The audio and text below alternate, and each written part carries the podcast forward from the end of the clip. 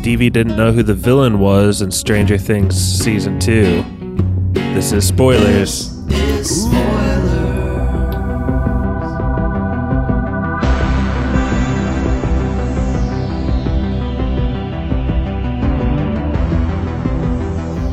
I don't know. So, I felt like throwing you under the bus right away, Stevie. Sorry. Felt like the writing and directing was the true villain, but we'll get to that later on. no, well, let's get to that right now. In our group thread this week, you have been trashing Stranger Things season two. I think you liked season one, but um, I called season one one of the strongest opening seasons to a series ever. and then So that's how much I enjoyed season one. and so yeah, you've been talking a lot of trash, and I've just kind of stayed mum. So I'm looking forward to having this discussion with you.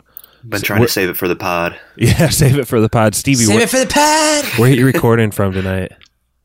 I am recording from my aunt and uncle's house, uh, house sitting their dog while they are enjoying a uh, a fun getaway in Disney World in Elkhart, Indiana. Uh, You were complaining about a scratchy throat, and I just heard a little sniff there. Or, Dude, it's something. I mean, I love this dog. His name is Rudy. There you go. I mean, that's even a connection to this, but um, I, I, I think I'm somehow allergic to it. I wake up with a scratchy throat every morning, and my eyes are like welling up, and got the sniffles. Oh God. and the hat. and outside and like outside of this house i'm doing just fine when i'm in this when i'm in this place it is not my dojo so Jordan, bear with me where's your dojo tonight? My, I'm I'm back at the home dojo back in uh, Greensboro, North Carolina. No no no sniffles. I'm cured from getting sick from Josh Josh's two kids. Like you're not allergic to dogs and like you were like Oh yeah. same symptoms when we were when you were over here for thanksgiving I'm pretty sure your uncle has like a secret cat. Because as, as soon as I stepped in the door, I started sniffling right away. something to it man It's weird. and this is your humble host for tonight. Although I'll be passing around to everyone. Um, Josh, and I'm out of Goshen, and not really much going on here at all. So Oh, no, nothing important. nothing important my wife may be having early contractions for a child. The trilogy. birth. yeah, about to have my third daughter anytime now. So He literally might have to dash away during the pod. yes, stranger things indeed. It's very weird, but uh, a little escapism here. Let's journey into the land. before of, we do that oh, speaking of trilogies josh what is your favorite trilogy of all time oh Wait, is, yeah. is Stranger Things going to be a trilogy? it's gonna be a quadrilogy. yeah Uh, be a quad I don't know, Stevie. You really put me on the spot. Like, what's what's yours? Lord of the Rings by far. Ooh, I, that's a good I think that's like when I think of trilogy, I really do just think of Lord of the Rings. So I might It's have like to the give it. quintessential trilogy, isn't it? Yeah, I mean, The Godfather is a trilogy. no, that, that, that's a two-parter. We don't count the third one. Anyway, what about Young Guns? No, Ooh. Stranger Things. uh, it opens with chapter one, Mad Max. Um, Stevie, would you like to get us into that episode a little bit? obviously, there's the boys. Uh, Micah's obviously missing Eleven. It's not as much as a like a mystery as uh, the disappearance of Will Byers in season one, but it's a farmer who's bugging Hopper, saying so and so poisoned my land. Look at my rotting pumpkins. Hopper's like, whatever. You know, this isn't much to really talk about. Uh, what is it? The boys head up to a har- arcade. Uh, then they realize. I mean, um, so who has the high score? Is it Dustin I think on that so. on that video game in the arcade? Yeah, I think, think so. so. And it's been broken by a so-called Mad Max, which is where we get our episode title from. Yeah, yeah, and I I thought some of the coolest shots of the whole season were maybe in this episode, uh, outside of the arcade when it's kind of flickering back and forth between real Mm. real life and the upside down. And Stevie, you criticized the hive mind leader as we named it before the episode.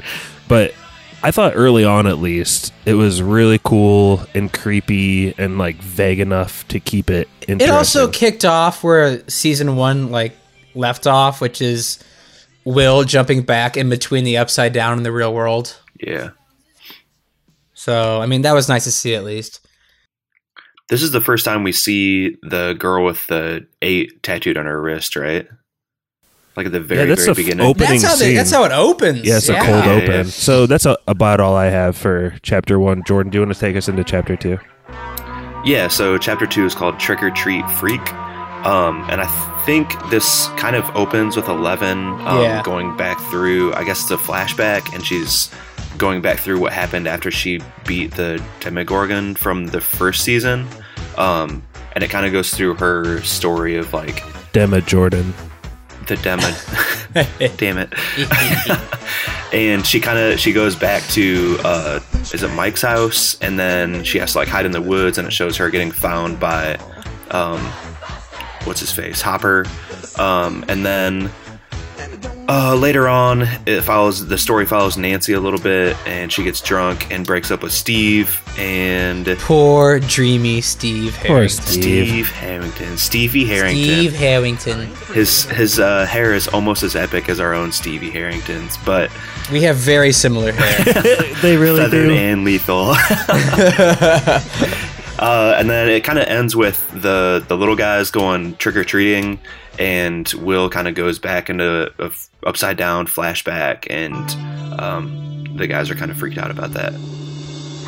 yeah, he's carrying around uh, Radio Shack's own Bob Newby's. Uh, what is it? He has a camcorder, doesn't he, when he's Oh trick or treating. yeah, treating? hmm Yeah, and he gets a shot of the stars, which shows that creepy outline of that giant monster. But um, does anybody else hate Mike's dad? If there's any character in Stranger Things I can't stand, it's Mike's dad. Well, he gets He kind these- of cheated on in the end, right? I mean, spoilers, but this is spoilers. Well, not like- not Dude, not just no, there, that never but like he is like the squarest, like most Reagan voting POS.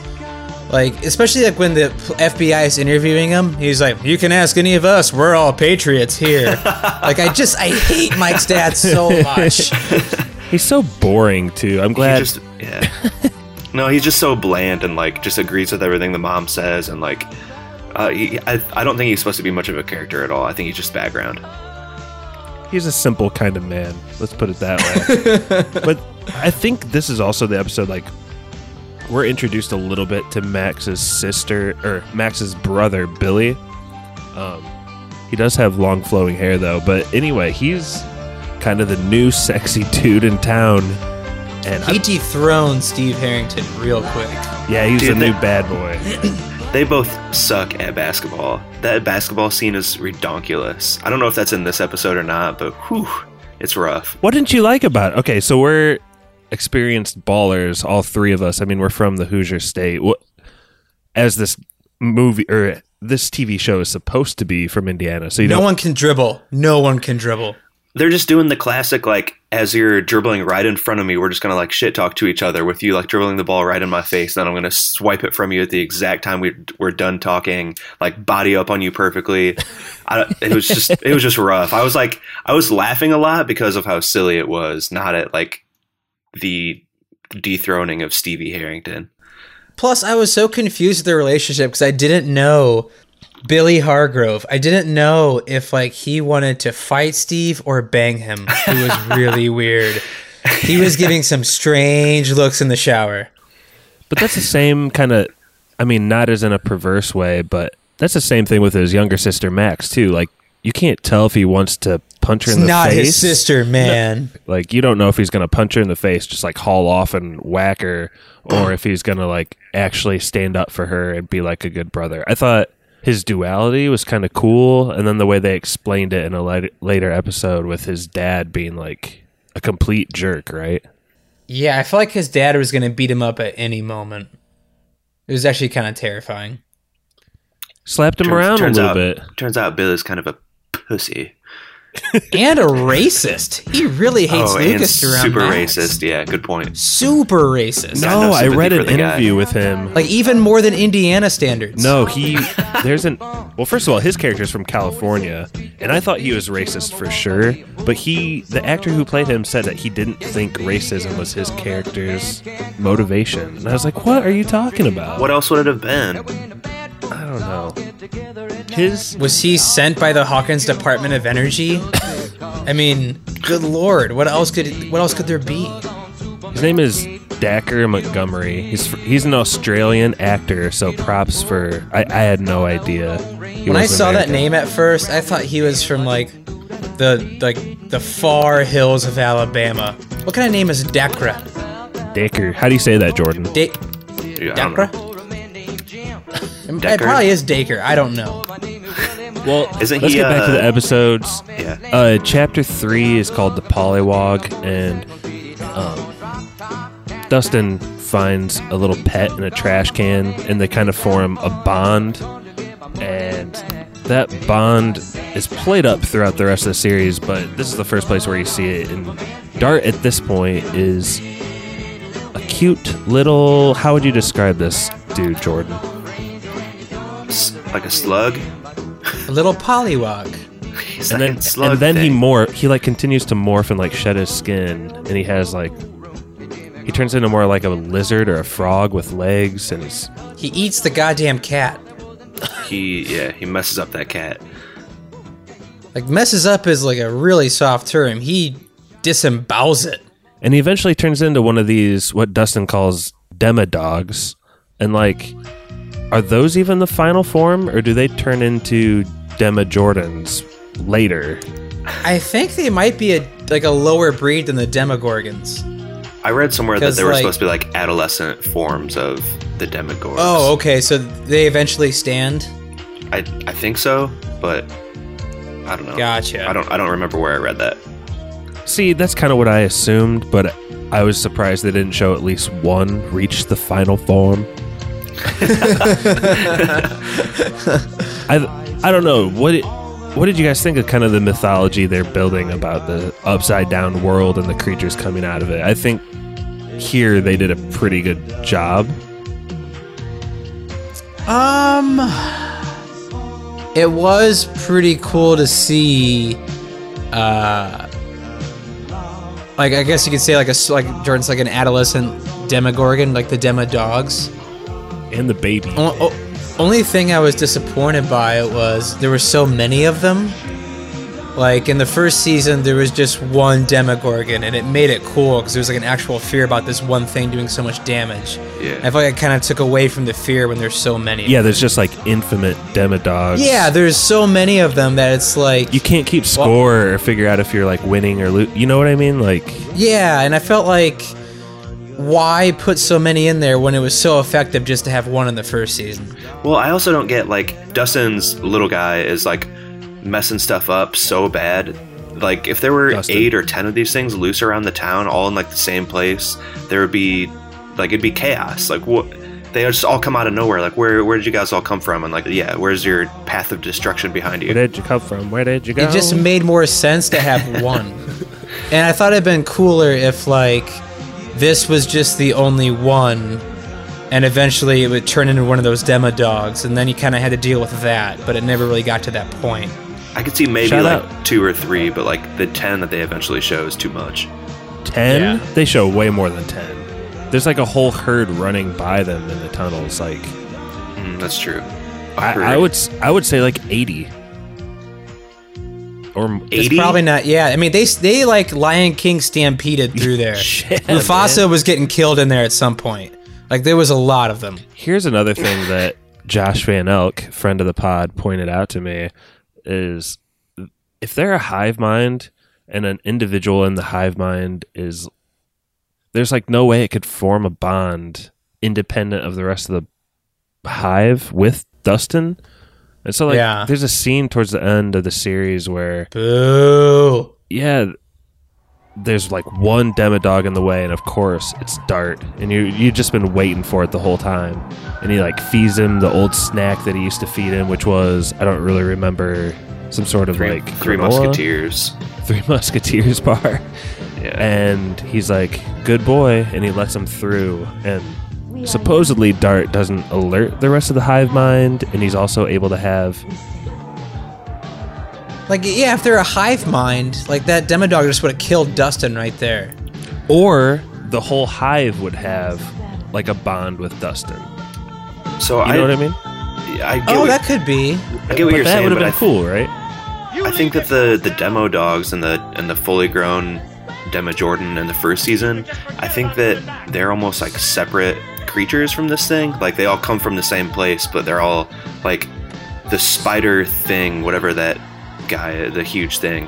Like I don't think it controls absolutely everything. I think it is instructing them, but I don't think they're part of the. You know what I mean? Like I don't know that they're part of the hive mind. Well, But, the ending, yeah. the way they destroy them is by killing the hive mind, and they all just like fall to their dooms, so mm. lifelessly. So I, I took from that that they, you killed the head and they all died, so they were part of the hive mind. Stevie, Yeah, what do you no, think? that that is a good point. I will say this: those are probably like the best stills of the whole season. Was when Hop and Eleven were down there, like going after the hive mind. Like if you like took those of individual stills, like those might be I- okay, in so- all the two seasons, those would be the best ones. But I, I had a thought Um, on that actually. I thought that when they were just like tight on Eleven, like using her powers intensely, I almost felt kind of awkward. But the like the wide shots where you could see the creature like poking through, those were awesome.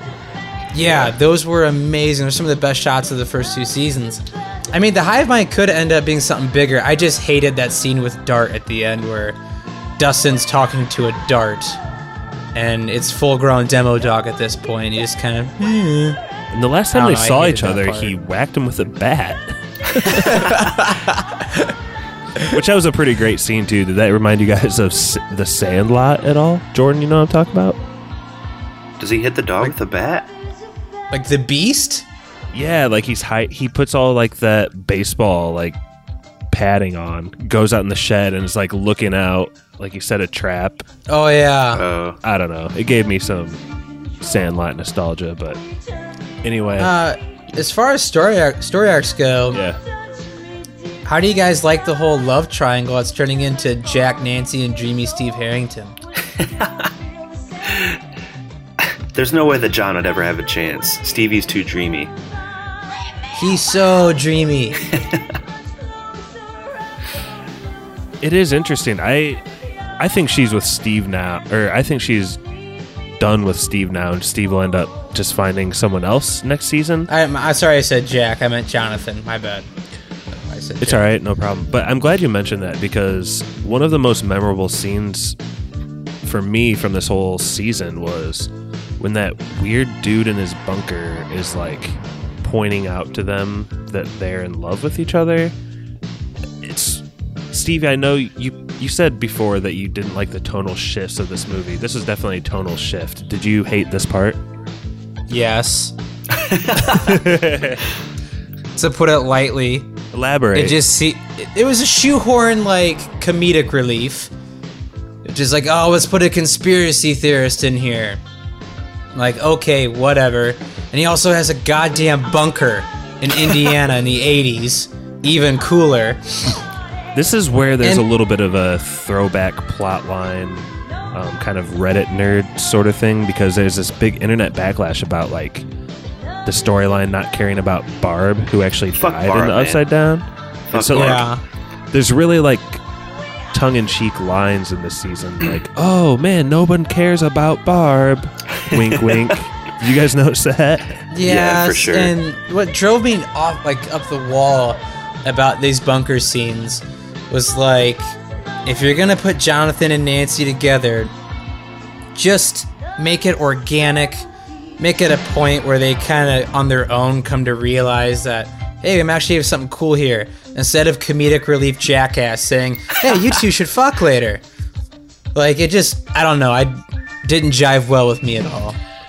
I totally agree with everything you're saying, Stevie. I will say though, like in the moment, first time watching it, I was very entertained and attuned to my television set. Looking And looking it- back on it, it's cheesy, but it, And if you want to have four seasons, draw this love triangle all the way out. Like, It makes for better writing. It makes builds for better suspense.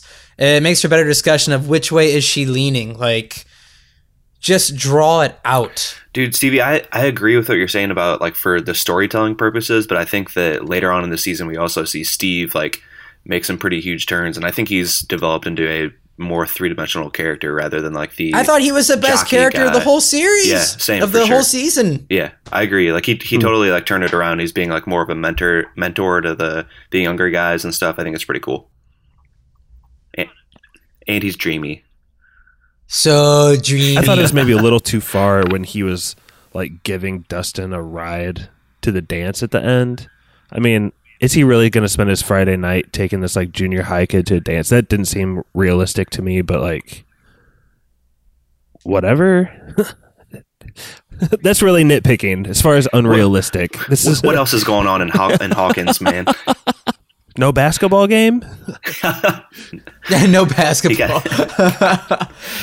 Just so we can jump around a little even more, can we talk about episode seven?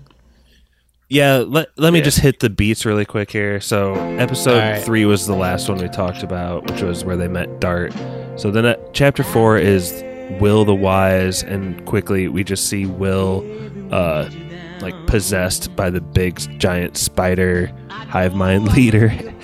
um, chapter f- five is Dig Dug, and I believe this is the one where Eleven like takes off from Hopper's house and like tries to find her mom. Chapter six is the Yep. spy, and um, chapter seven is the one that you wanted to talk about. And before you do, let's just point out this chapter had by far the lowest IMDb rating with uh, like a six point two. Everything else was in the high eights or nines, but this It's bad. Yeah, it is. What did you hate about it? Everything. like, Give me the pain, It- man. I did this ruin this series and season for you? no, but they could have taken this whole episode out and the se- season would have still made sense.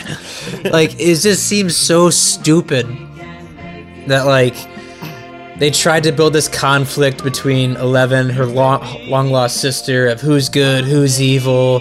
Um, the acting of everyone is terrible. Uh, so bad. It's so bad. It it just blew my mind that this was even an episode. The acting was over the top, and it was like they're creating their own little like X Men steampunk group. Lord of the Flies with like Lord of the poser Steampunk. anarchy in the UK, like uh, British punks. It just made me so annoyed. I really like the idea of like Eleven tracking down the other ten people or whatever who have like experienced what she's experienced. But this was a terrible, terrible execution of that like concept, and the the episode is pretty fucking awful. I hated. I, I shouldn't say hate. I did not appreciate like the whole gang. Really, I thought that was pretty ridiculous. But I did enjoy the actress that played 008 or whatever her name is. No, No. you did. I thought she was okay. I thought they had a qu- couple cool conversations, like when she made the butterfly in her head, and um, That was cool. I, I liked I liked that she turned out to be like kind of hardcore evil ish too. That she didn't like soften in the end. Like she wants to kill people. She's like a murderer, That- right? Yeah. And I don't know. I saw someone online say like it seemed like they didn't really know what to have Eleven do this season, so that's what they filled it with. Or any of the characters. Jordan, what do you think about this episode seven? This much reviled episode. No, I mean, like I said, I think it's it's a good concept, but it's just terribly executed. Um, she she hitchhikes what to Chicago to find eight, and she. Her like- long lost sister. I, I kind of agree with Josh. I think that the actress has and like the the character has some good points to her, but yeah, the rest of the gang is just stupid. Like the one guy that like initially looks like he's gonna stab Eleven is like way over the top. The rest of them are I don't know. They're just kind of tagging along for the ride with eight, and They fit don't know, like I all the just- demographics. oh yeah, There's Yeah. like the tall, lanky white dude with the mohawk. there's a big bruiser black dude. There's like the charming cutesy girl that watches out the window. I I don't know. It it's pretty archetypal and like again, I said this earlier about another scene. Like looking back on it, super cheesy. I think the, the first time you watch it, though, I gave it the benefit of the doubt, and I was like pretty entertained. But I feel like every six point two episode is up, pretty low. Six point two is low, man. It Dude, it's is. a bad app. I feel like every episode up to this point, I was like pretty compelled to like just keep watching. And this one, I was like, "Whoa! Like, what? What are they doing here? Like, this this might have kind of lost me a Like little bit." Like the bit." episode is called "The Lost Sister." That like describes this episode in itself. With, the with lost the audience. This is yeah, the lost. The like this is how you lose an audience.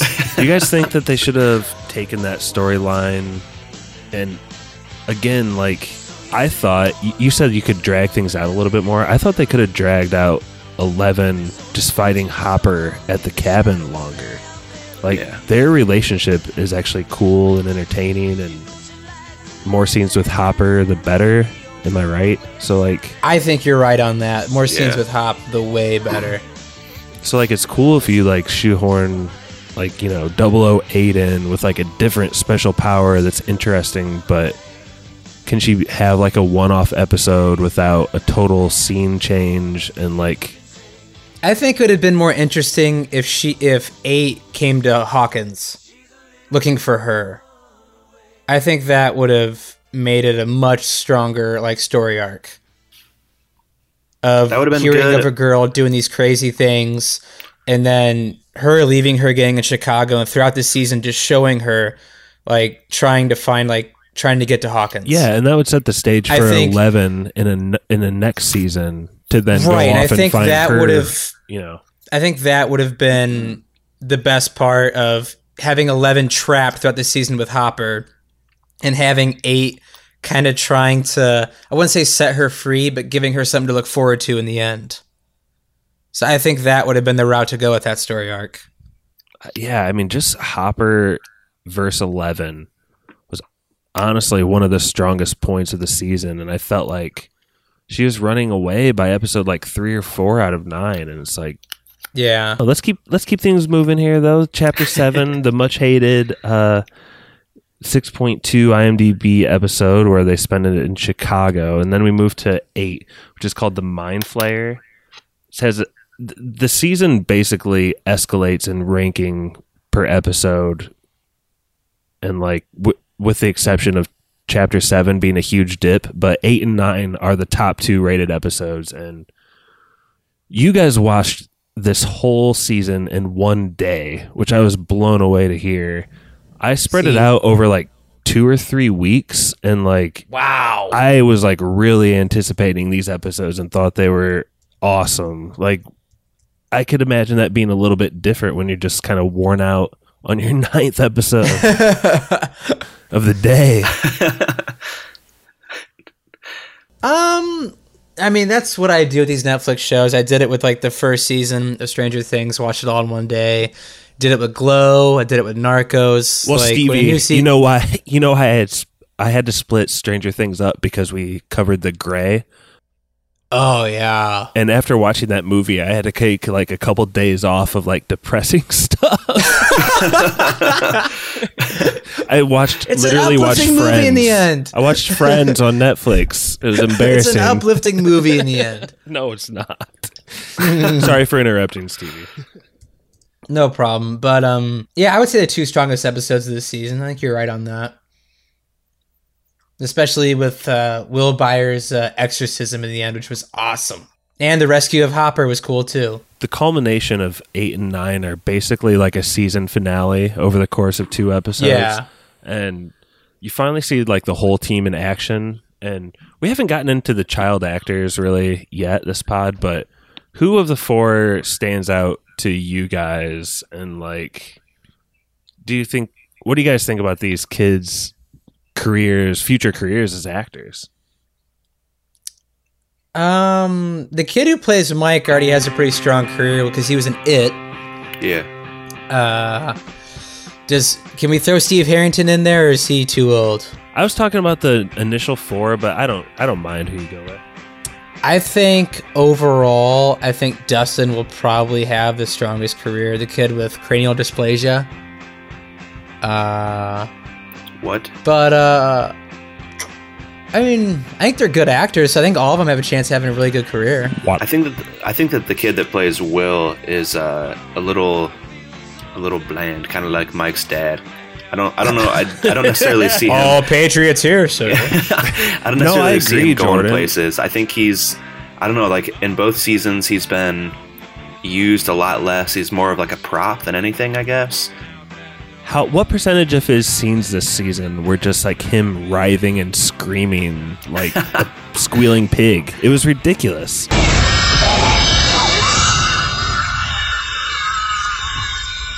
It's a lot. I mean, and the last one he's like just tied up in the in the upside down for like at least half the season. I agree. I wonder if they're gonna have to make him in distress or in a coma every season to hide his acting or something. okay though. But these probably were the two strongest episodes. What do you guys think of the 40 yard dash and death of Bob Newby? Bob Bob Rudy. Bob Rudy Newby. I dude, Bob was a cool character because He was an awesome character. I think you expect him to like be a sleazebag at every corner, and he's not, and he's just such a good guy. It made his death all the more impactful, and like I don't So- know, he he died sacrificing himself, but Christ character, what Jordan? He does end up nice one. He does end up being really cool and like a really good guy. But was there like a some kind of insinuation in the beginning, like you weren't sure if he was going to be good or bad, or like what? His I thought he was going to be bad. were? Yeah, I thought he was somebody from like the lab that was like trying to. I thought he was going infiltrate to be the working for. Hawkins. Yeah. Double agent. I was I and I I don't know if you guys watched the episodes on Netflix after that was like Beyond Stranger Things. Um but they had said like the the Duffer brothers said that like we did not intend for that at all and that's definitely something that audiences have like test audiences told them like is he supposed to be bad like what's his deal and they're like no he's just just a good dude just trying to date their mom and stuff and so Radio Shack's own. But I, the I think guy that's in the a, world. it's a good mix because like because you expect him to be bad, you kind of like you feel more sorry for him because you realize that's probably what all the kids are thinking too. And so I Mm, think that's he's a very sympathetic character and we've talked about Sean Astin before. He has like few roles, but he seems to nail them. He was really good in this, and I liked that uh, that conversation with Will in the car about like standing up to your fears. And in the end, it worked very poorly for Will. But I still like that was gonna say- conversation. I was gonna In the end, he ended up getting like taken over, but uh, I still thought it was an awesome conversation. One part that I did like from Will as an actor was when he got up and like told them all like, "Oh, you have to do this and this because like he, I can tell that the hive mind doesn't want you to go to this place." And he's like totally pulling that trick on him because he's like part of the Mhm. hive. Do you guys know what I'm talking about? When he like sets up that like SWAT team to die, I thought Yeah, that was like like the booby his trap. coolest part. Yeah, that's probably his coolest part of the series. definitely. It's a trap. And then one other quick note on the young guys is that Finn Wolfhard, who plays Mike, you said he was an It, Stevie. I haven't seen that. He was. We've reviewed it though on spoilers. Sweet. really good movie. He, yeah, he's pretty good in that. But does he not look like he will go straight from Stranger Things to successful modern rock indie band? Like directly? like directly. There's some producer out gonna there pull, just a, gonna like pull a reverse Jared Leto. Ugh, He's gonna pull a reverse Jared Leto. There's a producer Um, out there with like 50 tracks just ready for him once he once he's done with season four of this. God. I don't see it, Josh. Okay, and then the the last one is Caleb McLaughlin. He's Lucas. He's our Winston, our our uh, favorite black dude, and I thought he was actually pretty awesome in this. And I, I He's a good actor. yeah, he is, and him and Max He's a really good actor. have like a budding relationship, and it culminates with like a little kiss at the dance. But like, yeah, yeah. I th- I legitimately thought out of all of the upside down creatures and jump scares, like the creepiest thing to me was thinking that like Max's brother Billy was going to do something like really violent to Lucas. That was like my biggest fear this entire season. Did you guys catch that at all? he reminds me of like a racist Stephen King bully out of one of his novels. Like that's what like that mm. dude reminds me of. Yeah, I honestly thought he was like. I mean, I can't. Not, I can't get too weird with this, but I thought he, like what you said, Josh, gonna do something pretty distasteful to Lucas. I agree. It was like a very uncomfortable, like pit of my stomach thing where I was like, ah, I really hope he doesn't catch up to him. And like that one time, he almost runs over like the whole group with his car.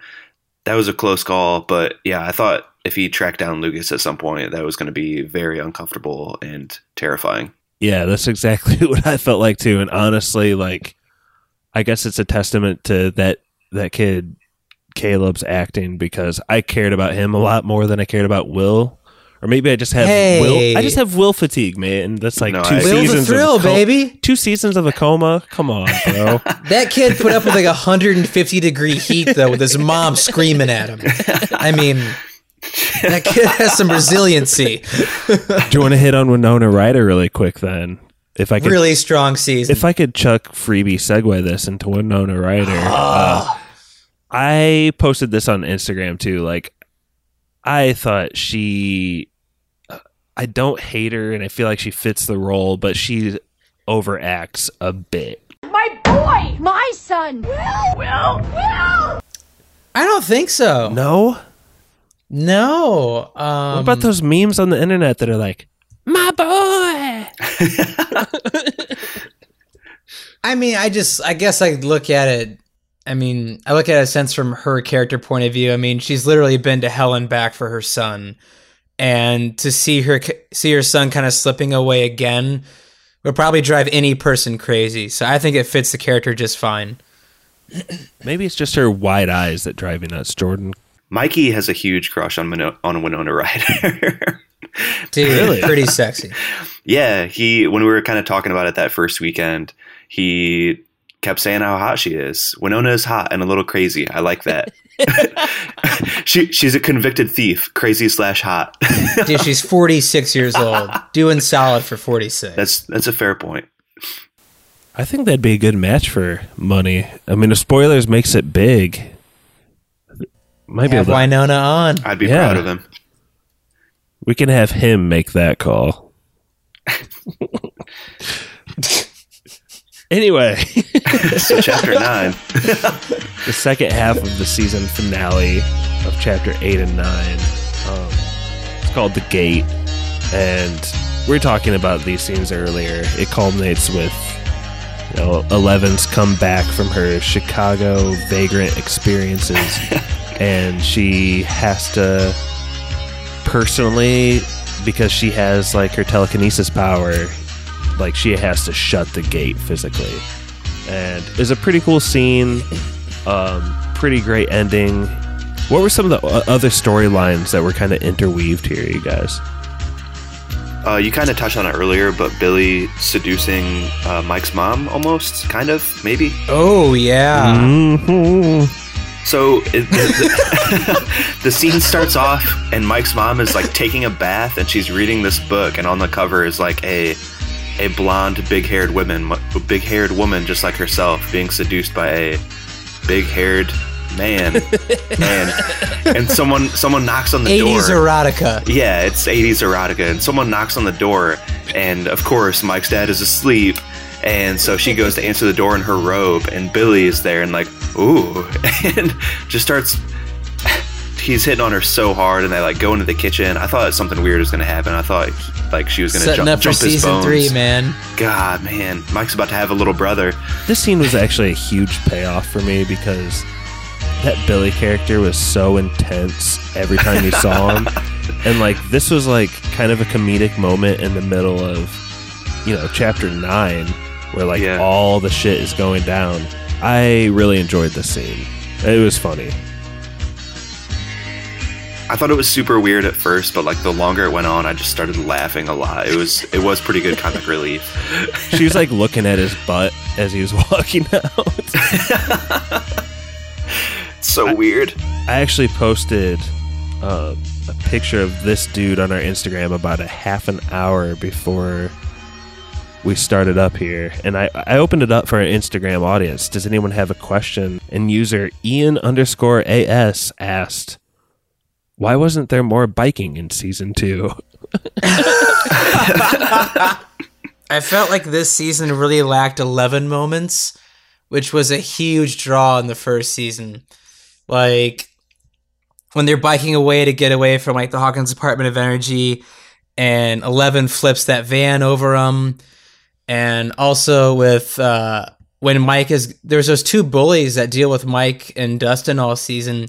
When Mike gets thrown off the cliff or he has to jump off and like 11 like stops him with her telekinesis i feel like this season was really lacking those really cool moments I also miss the biking.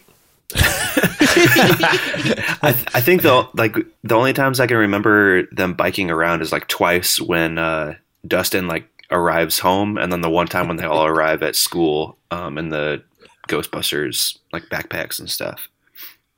Other than that, I can't Ooh, remember them rough biking day for very those much at all. boys Which were awesome. Those backpacks were pretty sweet. They were pretty cool, and it was pretty racist how Mike was trying to get uh, Lucas to be Winston. You think it was racist or naive Yeah. and super hilarious? naive and super hilarious and a little racist.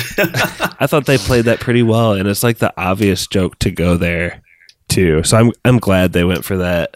Um, that takes us all the way up through all of the chapters, you guys. Um, final comments and yes or nos. Are you guys ready? sure yeah. Uh, Jordan, why don't you start us off? Okay. Um, so it's gonna be a yes for me. Uh, I would say like a, a seven out of ten hard hardness rating on the Viggo Morton Mortensen scale. Thank you. uh, it's it's a good follow up. I I think season one is a lot better. I like I said, I have I did watch this in like a span of like a day and a half, pretty much. And so by the end, I was a little fatigued. I wish I would have stretched it out a little bit more. Um, I can see myself going back to watch season one, and I, I'm not sure that I'll ever crank out all of season two again.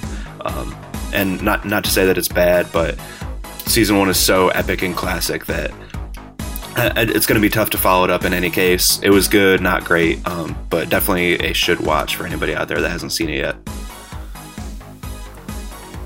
Stevie. um i will give this a i will get well it's funny you say that. i will give this a yes as well um i honestly think the star of this season was steve harrington i think You would say that. ca- his character had such a fun arc, and especially when he was teaming up with Dustin, you know, a lot of the way through.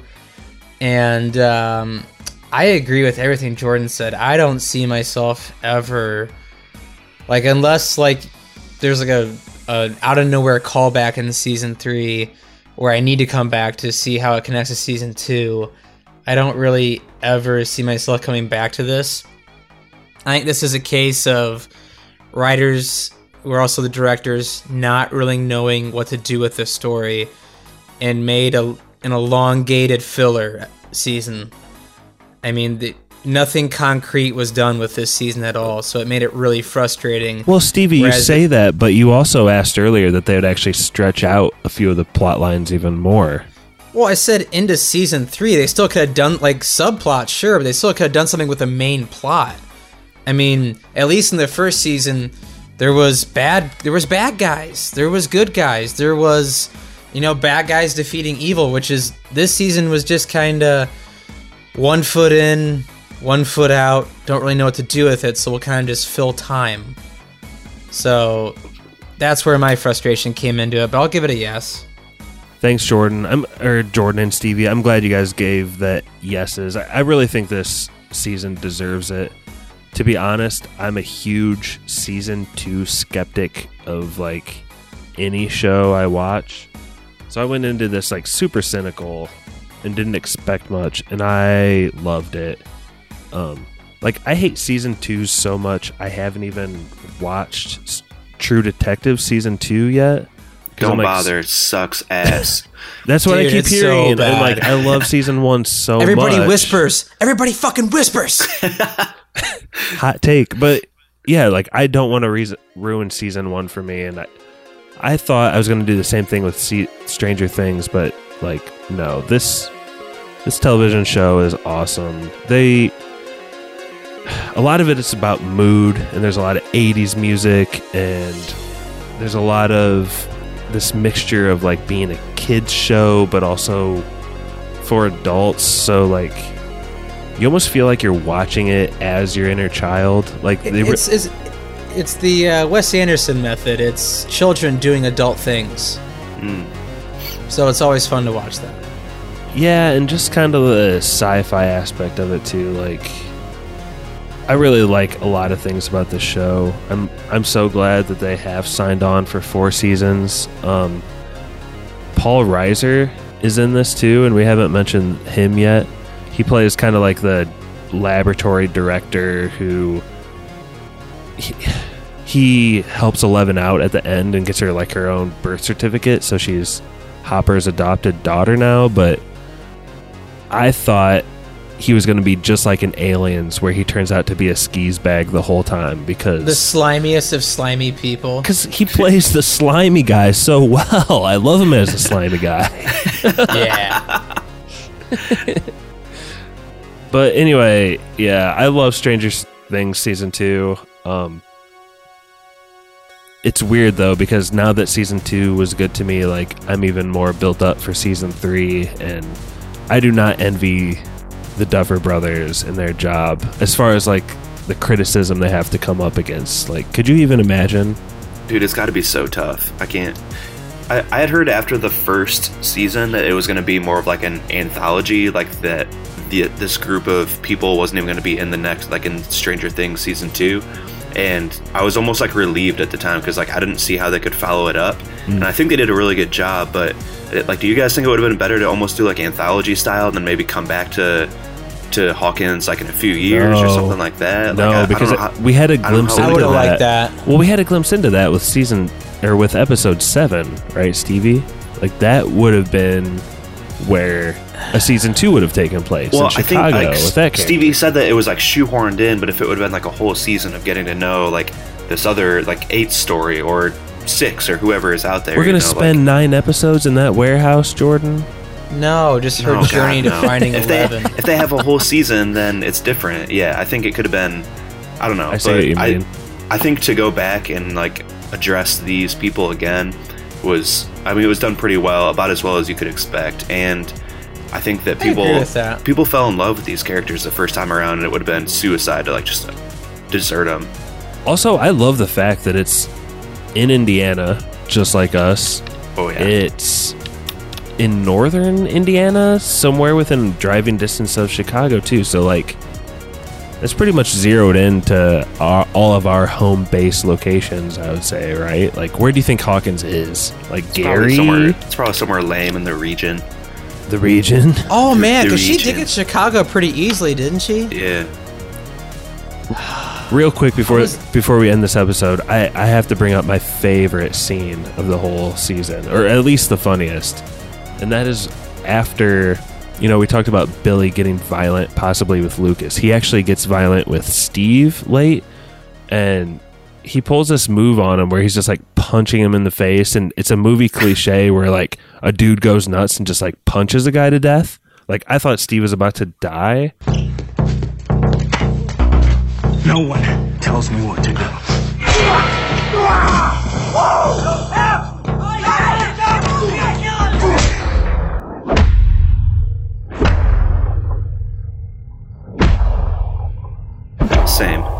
But then they they follow that up with this hilarious scene where he's like coming to in a car, and he sees all the characters one by one, culminating him and seeing like Who's driving? yeah, a thirteen-year-old girl who he's never met, zooming. No, don't touch it. Don't touch it. Hey, buddy. Shh. Shh. It's okay. You put up with the fight. You kicked your ass, but you put up with the fight, buddy. Okay, you're okay. What's going on?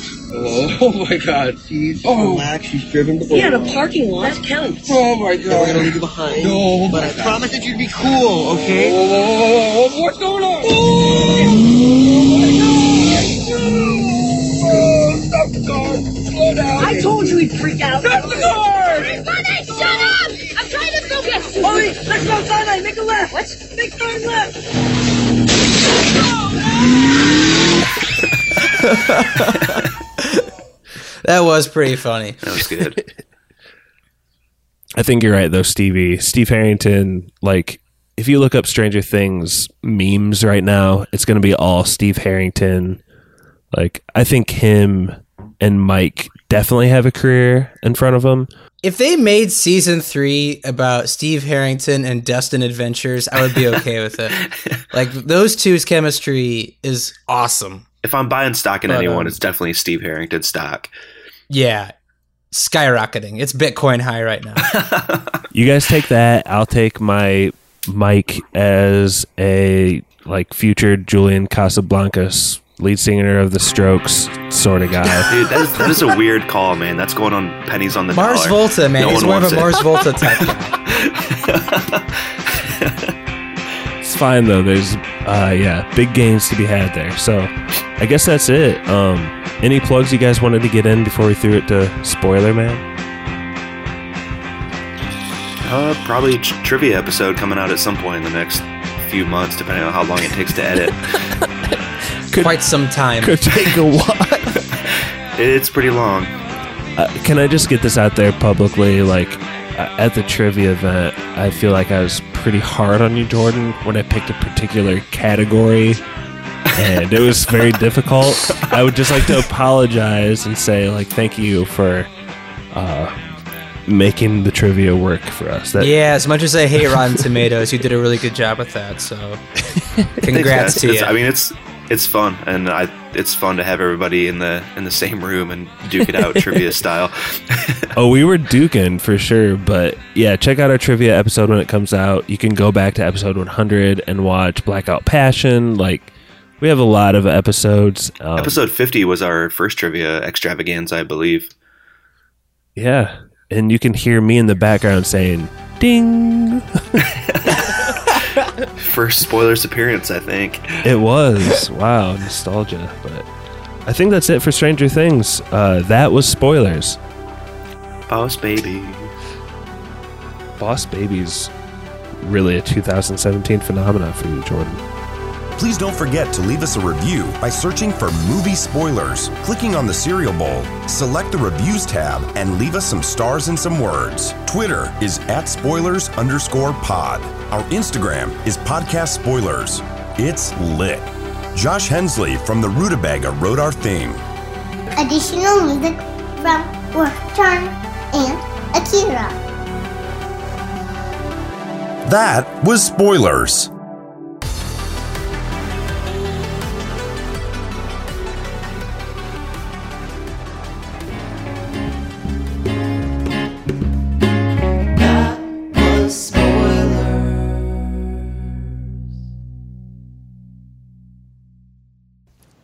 Like when me and Lauren have a child, I'm like going to be texting and calling you every day. Just what the fuck do I do? When am I allowed to go get cigarettes?